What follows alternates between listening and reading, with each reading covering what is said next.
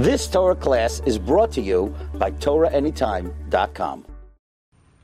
Hi, it's Rabbi Yom Tov. Tune in to my live webinars. Send a message to support at RabbiYomTov.com. Coming to a computer near you. Welcome back to Practical Spirituality here in the old city of Jerusalem at Aish Torah, overlooking the Temple Mount right behind me. And today's subject is finding our soulmates. Now, all of us want to find our soulmates, and the first commandment in the Torah is actually to be fruitful and multiply. You know why that was the first commandment in the Torah, to be fruitful and multiply? Because God figured when you'd read that one, you'd keep reading. Now, it's a very funny commandment, by the way, because be fruitful and multiply goes directly against the Torah. Meaning the whole point we have a Torah is to connect to God, right? How are you going to connect to God without a Torah? If you're Gentile, so... you know, you're all set. You know, just go like, wow, God. You know, you're all good. You know, like it's easy. But if you're Jewish, connecting to God isn't that simple, because we got to see all of God. And when you see all of God, well, it comes with responsibility. You know, just like an executive in a company, you know, she gets to see all of the inner workings of a company. Well, you'll notice she has to dress differently, she has to act differently, she's not going to be able to swear, you know, she could take the whole place into a lawsuit just by the things she could say. You know, like suddenly she's held to a very heightened level of responsibility. Someone who's dealing with nuclear power and stuff is, you know, and has that kind of clearance is going to be living with tremendous amount of detail of responsibility. You get that. That's just part of life. Like you get into the inner realm of something, it's automatically going to be... You will be burdened with responsibility, but we know responsibility is not a burden. That's what makes life meaningful. You know, think about it. When you finally do something responsible, how do you feel? Amazing, accomplished, like you're actually, that bag of bones was able to do something, you know, other than stare at its phone or something. I just got too much in my pockets. Men in their pockets. You know. Now... here's where we're at, is that the Torah itself goes against the Torah itself, because the whole point of the Torah is to teach us to connect to God. But the very first commandment is the biggest disconnect. I mean, think about it. Most people, the majority of the people in the world, are completely disconnected by their desire for someone of the opposite gender. That totally disconnects them from basically anything. I mean, most men between 18 and 25, it's hard to even realize they think about anything else. You know, it's an absolute mind clamp, you know, this one. So that itself takes you away from God. But then go and get married. That'll take you away from God. You know, like getting married is it's not by chance that people become monks and just stay away from marriage. You know, that's like the path to God. But Judaism has some other ideas that you're actually supposed to get married, and now all of a sudden, next thing you know, you got little pipsqueaks coming into the world. You got to feed those kids, and next thing you know, you got to work. Well, now I got to work, and you're thinking about work all day, because how else are you going to make money if you're not thinking about it? Which means you're thinking about work, you're not thinking about God. So the first commandment of the Torah goes directly against the Torah.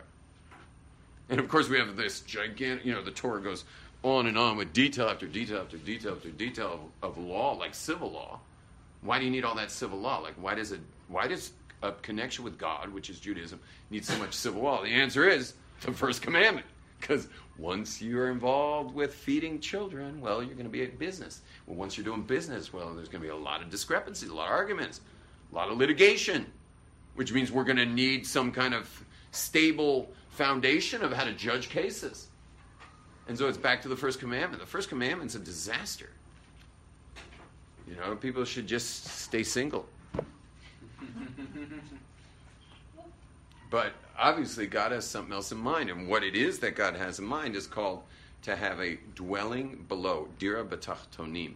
He wants to dwell in the lower worlds, down below. Which of course sounds very funny in Hebrew, that he wants a dwelling in your underwear. Now, the word for underwear in Hebrew is tachtonim. So he wants to dwell in your underwear. But that's quite true, because the circumcision, the Brit Mila is the Brit Mila. That's where it is. It's in your underwear, and God's saying, like, I'm making the covenant in your underwear ultimately, you know. So it's like New York, New York, If you can make it there, you can make it anywhere. If you got your sexuality under control, well, then maybe you can get the rest of your life together, maybe. But people who don't have sexuality under control are disaster. They're a disaster. And what's our greatest proof of that? That when you get your sexuality under control, you're no longer a disaster? Is because we get to witness it over and over again. Is once in a while we get a student who, I don't know what happens, he must have done like the ice bucket challenge or something, but he decides he's going to join yeshiva. And he's no longer going to even think, look, talk to, or at all interact with girls for a while because he's going to yeshiva. And so here he is in yeshiva, and next thing you know, this guy's got like a nuclear power plant inside him. And personally, we met him here in Essentials. And not that us rabbis would ever talk about anybody because it's forbidden in the Torah. But if it were not forbidden, we would say that guy was a moral wimp. He was a weakling. He was someone that had no hope ultimately to ever get his life together because he had been so badly taken down by his desire, his sexual desire, that he was in a police headlock, getting a noogie at all times. And so, but all of a sudden this powerhouse comes out, not immediately, but about 3-4 months into being a yeshiva bachar. All of a sudden, you could hook up jumper cables to his earlobes and power all of Jerusalem. The guy's he's a powerhouse. And who knew? Who knew there was a powerhouse there? Because so much of his power had been wiped away by that part of which is supposed to be the covenant with God. It had been wiped away by the covenant with God. And you'll notice all spiritual traditions have great amounts of laws and fences and borders around sexuality so that we're powerful. That's how you're powerful. And this is, of course, the Western society, Esav. The Esav society, which is Western, the Western world, which is the scourge of all mankind. Is Westernism is the biggest disaster that has ever hit the planet. Maybe only closely followed by radical Islam, but it's not even closely followed. Westernism has been an absolute disaster. I know we like to lament. We don't like to, but we lament Lamentations.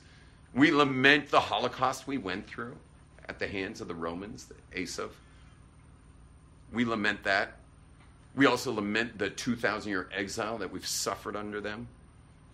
We also lament the American dream, which for Judaism is a nightmare, with close to 60-70% intermarriage in certain areas. It's a nightmare, meaning in Europe they killed us, now they marry us. But either way, we get taken down by Esav every time. But it's not just us who lament Esav.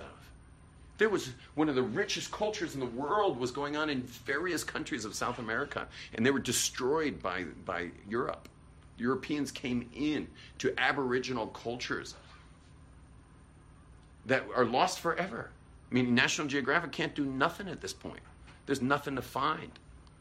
Then they just crawled their way up Central America and destroyed them and killed millions. Half of the millions were killed just with the European venereal diseases, back to the covenant, back to circumcision, back to that part of the body.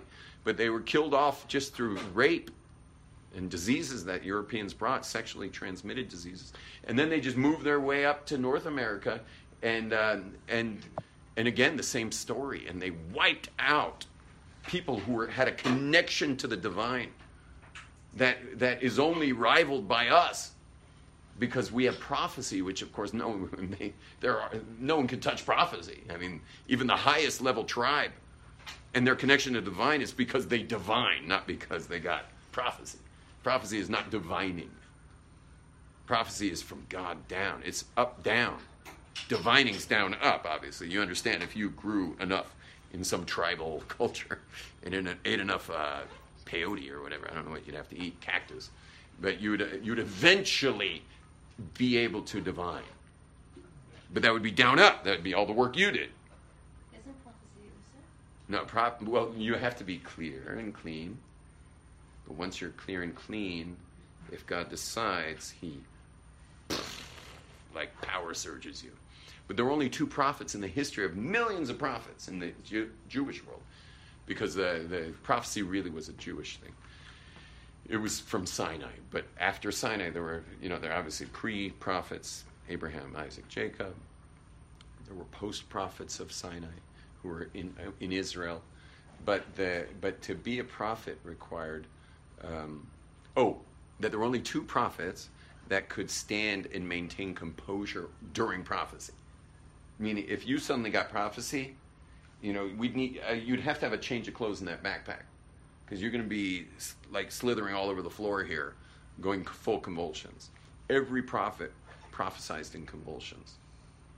It was not your prophecy. It was when it says Ko Amar Hashem, thusly says the Lord. It was not, you were not like making things up at that point. You were just canceled out completely, meaning surrendered totally, while God spoke through your mouth. And it wasn't. We all think of prophets are like the kind of guy you want to ask what the stock trade's doing tomorrow. That's not, no, your info you got, if it had to do with the future at all, sometimes it had nothing to do with the future. Sometimes it was just the prophecies of what to say to the people in this town that you just kind of walked into. Because they would suddenly get prophecy when they would come into a town, because that town needed a message. And it had nothing to do with the future. And if you did get a prophecy of the future, it was only because God needed you to know something so that you could let the world know that trouble was coming or something. We're assuming there's no prophets in any other tribe or nation? Yeah, so the other nations didn't have prophecy. We do say that Bilam had prophecy, meaning that there had to be like the Gentiles, if they ever said, our sages say that if the Gentiles said, hey, well, very easy, you guys are so holy, you had prophets. What about us? Like, we didn't have prophets, so what do you expect from us, God? So God gave them Bilam. But it's not exactly fair that say that Bilam's a prophet, because it's pretty clear he's a sorcerer. And sorcerers down up, that's divining. So sorcerers are a down up thing. So it's kind of interesting that we call it Bilam, because it never calls him a prophet in the Torah. Bilam is never called a prophet. It doesn't call him. We say that he was the prophet of the nations, of the Gentiles. But the Torah is pretty clear that he's a sorcerer. He himself calls himself a sorcerer. You understand? So sorcerers are not prophets. So prophecy was really in the Jewish realm. Now, there were prophets before there was Judaism. Before Sinai, there were prophets. Mishushalach, he was walking with God, man. Chanuch, it says that he walked with God so much that God killed him. You know why God would kill someone who's walking with him? He's killing him. It says he killed him because he was on such a high level that it couldn't go higher. So anything he could do from here would only be downhill. So he said, take him while he's good, like pick it while it's ripe. Because if you think about death in Judaism, really if death in Judaism is really harvesting. When someone dies, God's harvested that soul. Because right now your soul is locked into your body. It's being basically hijacked by your brain most of the day. And it's not good news. And so what happens is the soul is harvested. Like, for example, the Holocaust. How many souls were killed in the Holocaust? How many souls? More than 6 million. How many were killed? Souls? None. No souls were killed. That was a major harvest. Now, the Torah says we have to remain few in number. We lost a third of our people in that. And if the prophecy says we're going to remain few in number, well, that certainly did the job. Now, we never want such a thing, and obviously it's of the most evil things that has happened in the last 2,000 years of Esav, one of the worst. I mean, it's amazing that Esav's the one who caused that other Holocaust. We've had three major Holocausts. We had under Nebuchadnezzar, the destruction of the first temple and going out to Babylon. We had the Roman exile, which destroyed our temple and ripped us out in chains and, destroyed our people. That was the Roman exile. And then at the end of this exile, right before the state of Israel is declared, Esav gets us again. But it's not like... He gets us again, and we get the Holocaust and lose a third of our people. You guys have got to realize what a disaster Esav is. And you have to, every one of us listening to this right now, you have to start a surgical procedure right now. You need a surgical procedure right now. It's called an Esavotomy, which means get Esavotomy. Because Esav's so in us. He's so in us. If you were raised in America as I was, you've been dipped in it. You're dipped in Esav. There aren't enough mikvahs in the world to purify you from having been born and raised in the United States of Esav, or North America in general, Canada, European countries. If you've been dipped in Esav, and there's not a mikvah pure enough for you to get your heart, come on in, to get your heart and mind out of the gunk. And the craziest thing is we love it. Like we love our mud. We love the mud of Esav. We just love it. I mean, who doesn't like pulling out a smartphone and just going straight to Amazon and I'll take that and I'll take that and I'll take that, and it's all going to be delivered by tomorrow, and it's just like 2 thumbs up, man. You know, I'm going to have some really cool item now, you know. Whereas Semitic people are like, we're not from that tribe. We're Semitics. We're Shemites from Shem. We only want meaning. That's it. Now, by the way, some of that stuff can bring some meaning, which is, you know, like I do ride exotic mountain bikes, and I got 11 speakers in my car stereo, and, you know, like I definitely play Taylor guitars and stuff like that. You know, I like to have good equipment, but that's part of my serving God. Now, but I'm dipped in Esav too, because, like, for example, I've got a big bucket list of surf spots I want to hit, and I keep my body in tip-top shape. But I believe that a lot of that's because I was raised in a world where, like if anyone even smoked a cigarette at our parties growing up, he was the biggest loser ever. You know, nobody smoked. No one in my grade school, no one in my junior high school, no one in my high school, and no one in my college smoked cigarettes. I mean, there were people who, like, they came to Santa Barbara as smokers from Louisiana or whatever, but they realized very quickly they're the only one smoking, and quickly got, like, immediately stopped smoking. So where I was raised, but that's Esav. Judaism's also into being in perfect shape, but am I really pure of Esav? That I've got to always be, you know, like, in perfect shape and working out, and, like, is that really coming from Judaism, or am I also, like, dipped in Esav? Do I also need an Esavotomy? And when my wife says, "Can you get such and such for me? You know, it'll only take you like 20 minutes," and I'm like, no.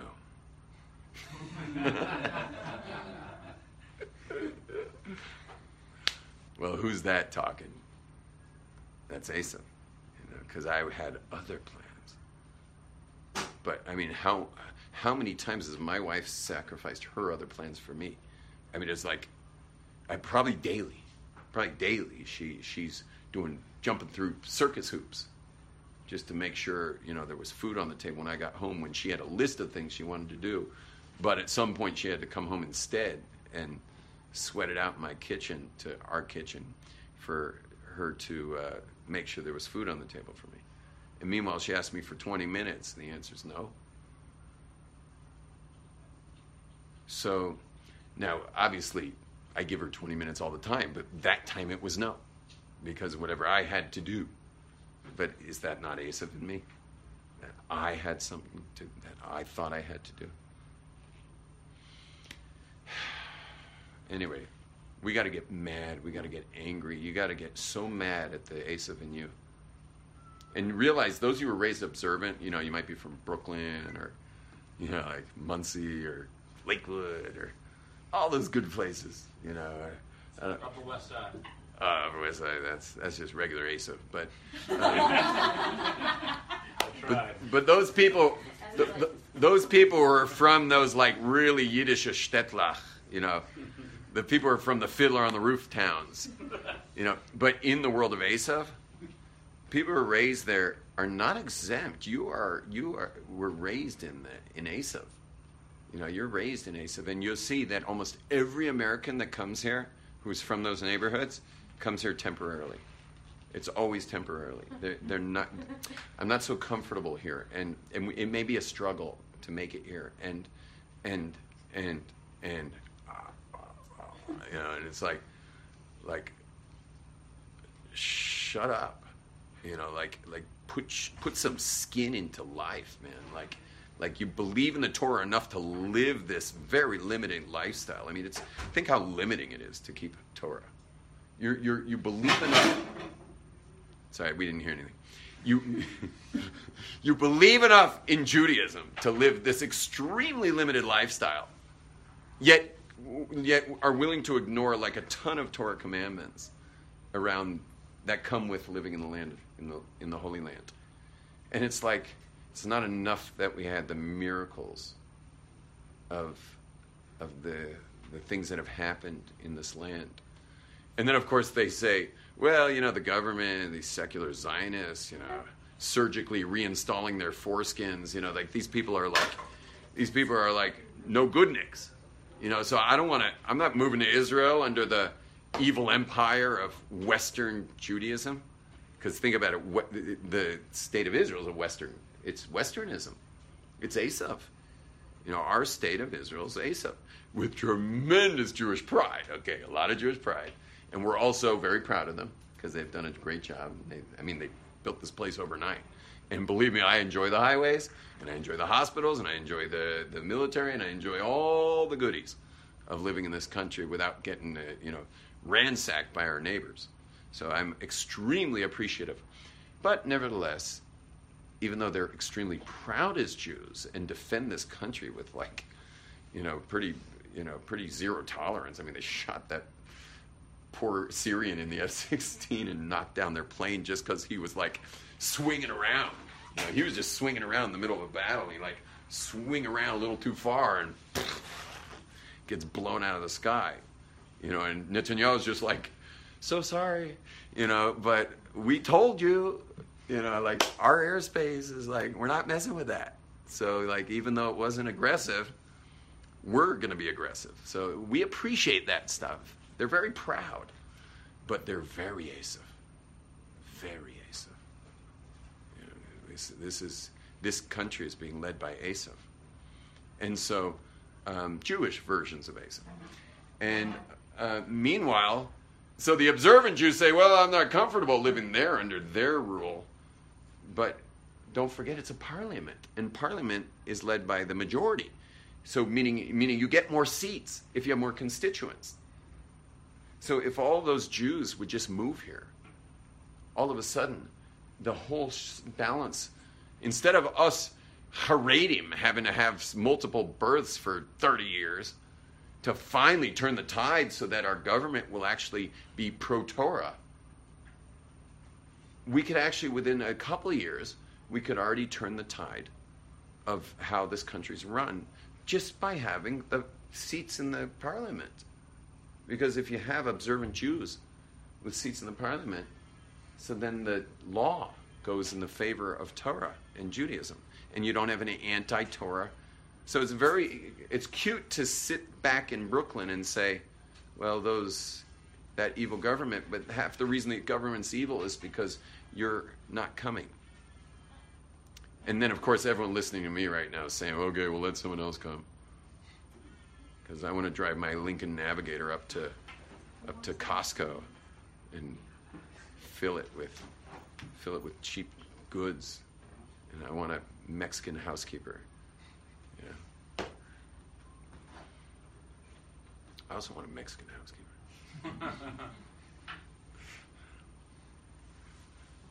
That's been definitely one of the sacrifices, but no offense to my Chinese help, by the way, because I do have amazing Chinese help, but getting these Indians from Oaxaca, Mexico, who are happier than your parents, where I grew up, how is it that the Oaxacan, thousands of miles away from her hometown, who's left her family, she's living in America, in our home, and once in a while riding these packed buses full of Mexicans across LA, because no white American rode a bus in West LA. And how are they happier than the parents in the mansion that they're working in? These people are so special and such earnest, honest, hardworking, amazing people, and I consider it a great honor that I got to have that time with them that I did, And I would say a big part of me teaching you right now is because I got to be with some real people, as opposed to a plastic world that I was raised in. It was a lot of me standing up in front of you right now is thanks to the fact that I got to be raised in Spanish with real Indian Mexicans who had some remnant left after Esav, destroyed the Indian community of the Mexican mountains. Now, finding your soulmate. There's a couple things you need to know about finding your soulmate. So, which means it's probably an emergency, but I'm not going to deal with an emergency in the middle of your class. Sometimes do they have to call to have that, to get through like that? On Do Not Disturb. Do Not Disturb is just this silence. I know, but he got through. I think you have to call multiple times to break through it. I just want to know that everything's okay over there. It's one of those serious situations.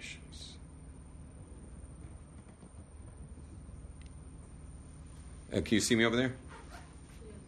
Yeah. Is it straight, or it should be straighter? Straight enough? Okay, so the word we're going to put on the board is happy, H-A-P-P-E-Y.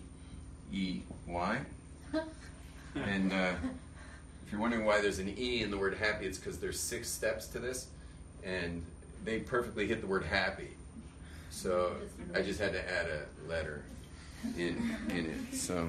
I'm glad you think that's funny. Anyway, but this is basically how to find a soulmate. Within a year, you'll be married. Within months, you'll be engaged. Okay. So, and you don't have to do this now. You can save this info for later. So the, oops, I already wrote that. So this is the word Hashem.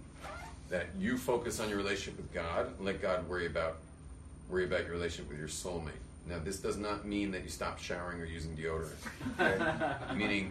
meaning keep showering, stay clean, look basically respectable, but definitely don't go too far out of your way because God's in charge of this stuff. We're talking about soulmates. Soulmates means God's in charge. So you just focus on your relationship with God. Spend a lot of time at the Kotel. Yeah, and that's number one. Number two is alive. Is develop. This is 2 points here. That most likely everyone in this room is going to marry someone who's already alive. You're going to marry someone who's already alive. How old are you? In the back corner there. 30. 30. What are you planning on marrying a guy who's 30? Who's going to be born like next year or something? I don't think she understood my question. Meaning you're... No, I was saying that he's probably alive already. Yeah, I got it. Yeah, he's not going to be born this year? Yeah, basically. So, okay. He's alive. He's alive. Yeah, so good. Anyway, so the two things you want to do is, one is develop a relationship, which means pray for him. Have you ever prayed for him? I don't mean pray to meet him. I'm saying, like, maybe he's feeling depressed today. Or maybe he just lost his job. Or maybe he's trying to get a job. Or maybe he's, like, deciding whether to be observant or not. And he's having this big test of whether to be observant Jew. Would you marry a non-observant guy? No. No. So what if this guy's, like, right on the brink of disaster? Spiritually, would you pray for him if you knew who he was? I would. Yeah, so, well, he's alive. Yeah, so he's alive, so start praying. Also, gentlemen, you can write notes. Shabbos notes. A lot of us men leave a note by the candles for our wives Friday. That we write something nice, something maybe on the Parsha about our relationship, and we put it by the candles. Well, start now. You don't have anyone to give it to, but just keep it for later. When you get married, you'll hand her all the notes. These are the notes I wrote you every week. Okay? And number 2 is to have what's called dignity. That generally we think of ourselves, once we're married, we're going to be more dignified. you know, we're not going to wear that anymore. We're not going to smoke that anymore. We're not going to do this anymore. We're not going to do that anymore. We're not going to go there anymore. So the answer is, first of all, bull. You know, you are, and you're going to smoke even more, actually. But even if you, we all have in mind that we're going to be more dignified when we're married. So live with that dignity now. You think my Hasidic daughter, who got engaged when she was 17, and then she was married with a child at 18, do you think her lifestyle changed between growing up in my home? Do you think her lifestyle changed between before marriage and after? Probably. Not at all. Not at all. I mean, there are a lot of things did change, but not her approach to life. Her approach to life was the same before and after. You get that? So develop some dignity. Live with that kind of dignity and watch your soulmate come into your life. Wear the clothing that you're going to wear once you're married. Wear that now. And don't interact with people of the opposite gender in ways you would not when you're married. You get that? Like my daughter's interaction with men or boys her age or anyone did not change before and after. Just like a married woman has no business fraternizing with people of the opposite gender, a single woman also has no business doing that. And if you don't do that, get ready to get married quickly. All these get you married quickly. Okay. Number 3 is private, and that is learn to be a very private individual. This is exact opposite of Facebook and, like, you know, sharing all your stuff in the world. Like don't do that anymore. Have a private life, because, you know, in marriage things are pretty private. You know, think about anyone here ever had a good connection with a rabbi over the years, or a rebbitzin over the years? Raise your hand if you ever had a good connection with a rabbi, a rebbitzin. Yeah, keep your hands up. Keep your hands up if they never mention anything about their intimate life. It's the same people, because they would never do that. They'll talk to you about absolutely everything, but you're never going to hear about intimacy, because they have a strong, strong bond of privacy there. So we need to be more private people. We don't have to be spouting out about things. Just a quick hint, though, also, if you think you found the one you should marry, do not let anyone know. Keep it really out. Keep it in the down low, the DL. Don't let anyone know. Don't start showing up at Shabbos tables together. Don't show up to parties together.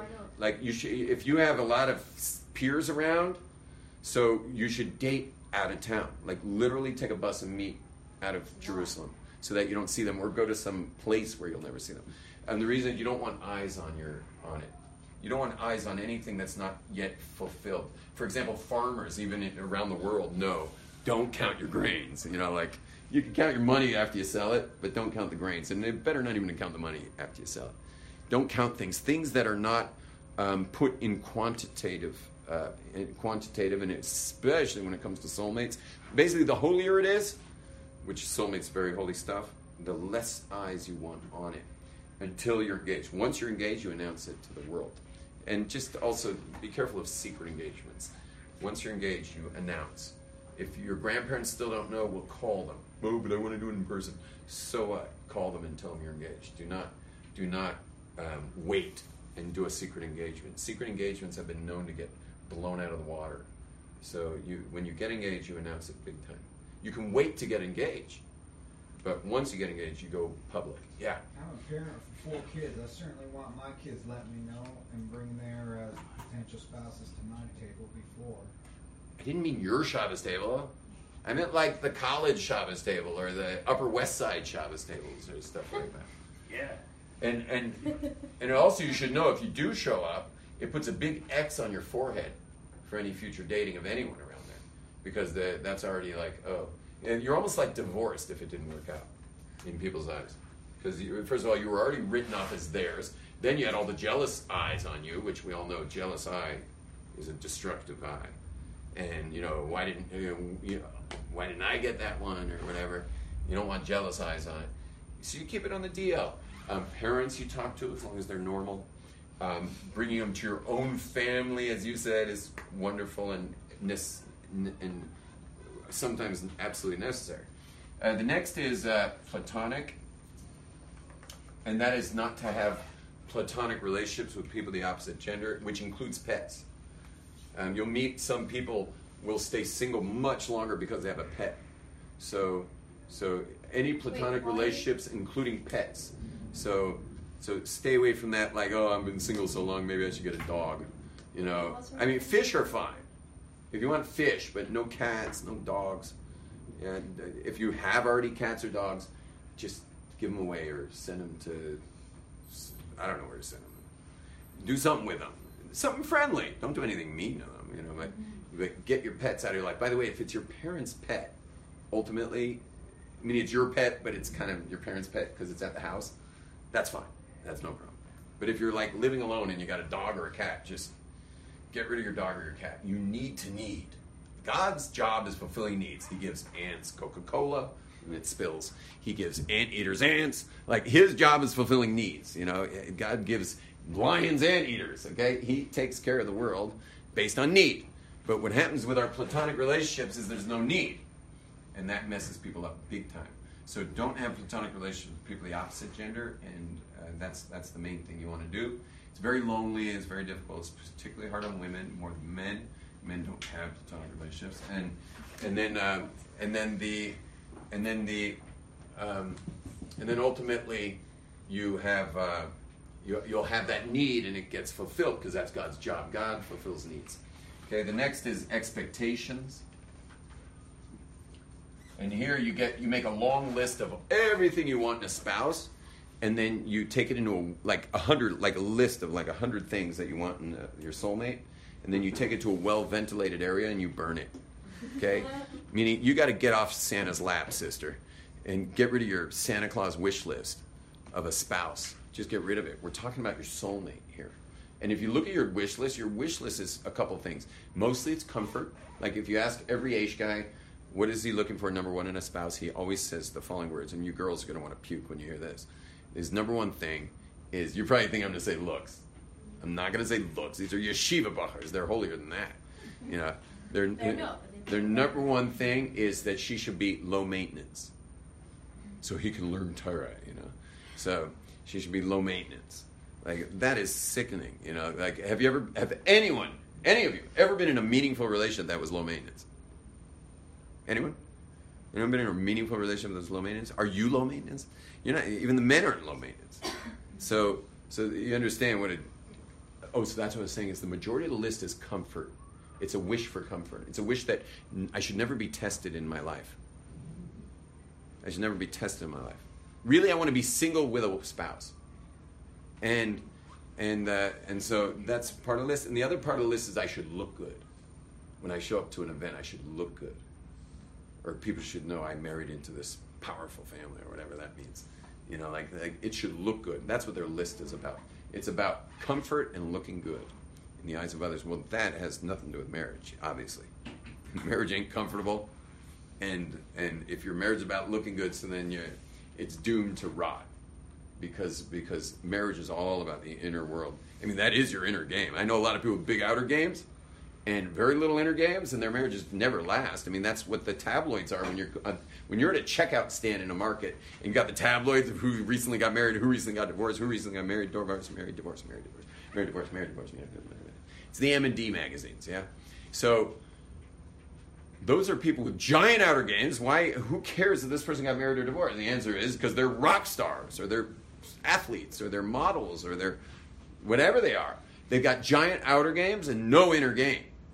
Now, often it's sad, really, that because their inner game was usually burned out by some traumatic, horrific upbringing. You know, they usually went through hell. Some of them heal, like Oprah Winfrey. I mean, she had her first abortion before she was even like 13, I think, and that was from a rape. Her second one was the same story too. So there are people who heal themselves and are great lights in the world, but what does that mean? They develop their inner game. Those are people who develop their inner game, which brings us to the last one, which is you. Develop your inner game. Yeah, in the end, you're ultimately getting this person. You're going to be married to this person, and you. Yeah, go ahead. You're ultimately going to be. You don't want me in the shot. I'm just kidding. Well, I got your hat. Okay. You're ultimately going to be married to this person.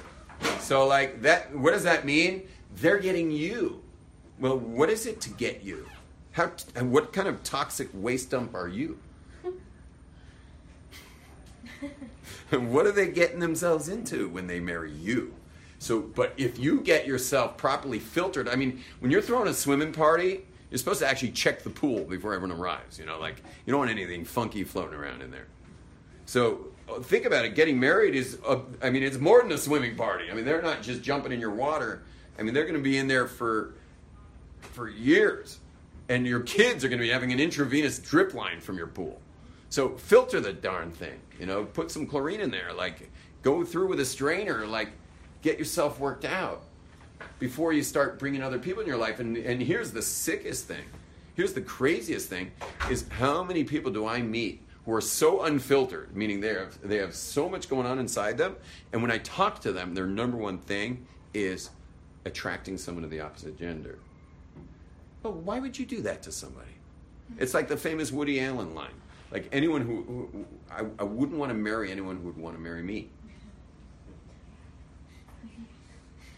Think about it. You don't want a girl who would want you. You got to get that in your thick head, bro. You don't want a girl who would want you because any girl who wants you. And by the way, I never met this guy in my life. So, anyone who wants you. Anyone who wants you is not a compliment about themselves. That is not complimentary to them. If they want you, that means they're screwed up. And you want someone screwed up? If someone wants you, they're messed up people. No, I don't. Well, it depends how cleared out you are. Because if you're someone who has really done your work, and then someone wants you, so then they want you. And like the real you. But if you're someone who's just like never really put yourself on the operating table of life and really let yourself get figured out, which requires others, by the way. Like you'll never do it on your own. Like we're just not living in that generation. That's long gone. Like you need an expert at getting you figured out. But if you can get yourself figured out, you can get married. But why would you ever want anyone who would want you in your current form? Anyone who would be interested in you is automatically disqualified. You get that? They're automatically disqualified. And if you're not, like, let's just talk about sneeze for a second, which, you know, is probably a bad idea, but let's just talk about like who would want, if the way I dress, let's say I'm a guy wearing all that tight, you know, she-male clothing, you know, with tight pants and the muscles, you know, or I'm a woman, like, showing way too much, you know, whatever that is. Why would I ever want a person who's interested in me now? Meaning, until I get over needing to show off my body, which means I got to do a lot of work to do that, until I get over needing my body to be part of the equation, well, then why would I be interested whatsoever in the person who's interested in me? If someone was interested in me, I should slap them. If a girl was interested in me because of my body, I should slap her. And if a guy was interested in you because of something you're showing, slap him. Don't be flattered. He's a lowlife. And you have to think, are you attracting lowlives into your life? What are you about? And that's, that's number 6, is you. Like, you want to get married, get yourself worked out. And then maybe someone can join you.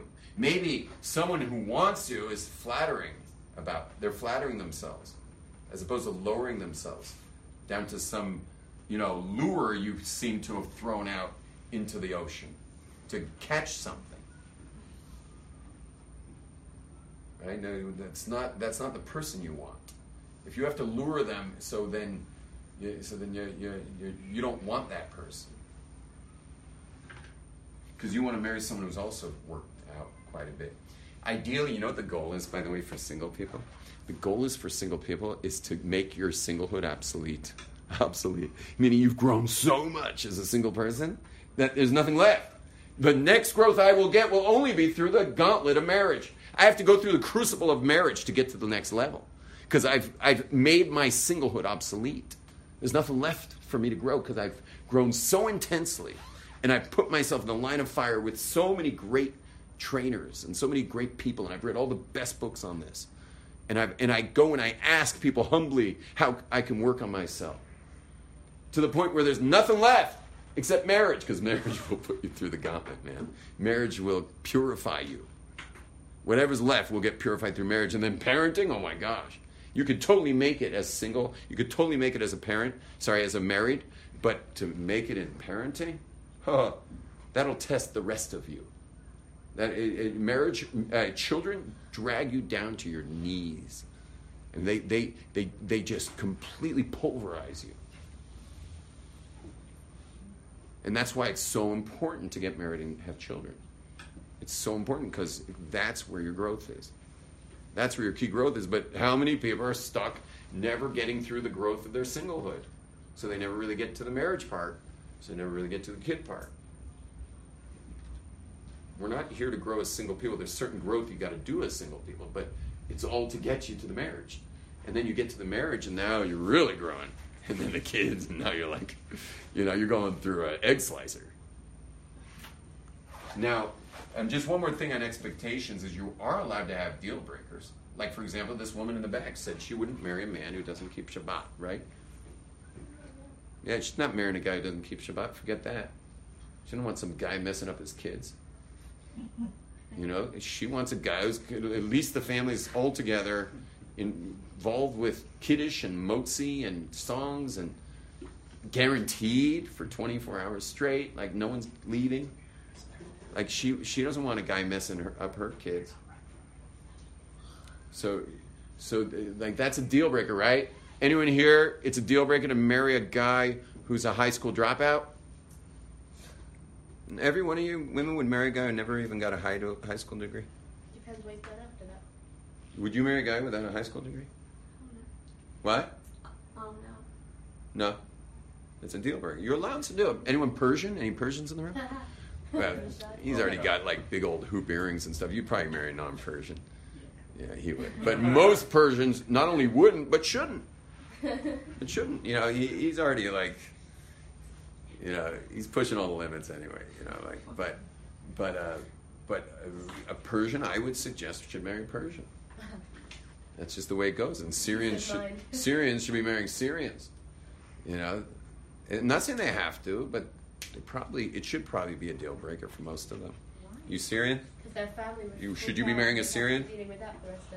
Yeah, I'm not saying you have to, but you should. You should. A lot of cultural things. You can't imagine their culture. The Mexican Syrians, it is the funniest and best culture.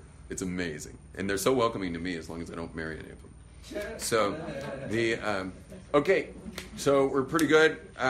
Everyone, I bless you. You can ask, you want to ask questions? Because I don't know what happened to Rabbi Neckmeyer. It's after 4, isn't it? What time is it? 4:07. You know what, let me be a good scout and just say shalom. Anyone has a question, right outside. So you can start, okay? You've just experienced another Torah class brought to you by TorahAnytime.com.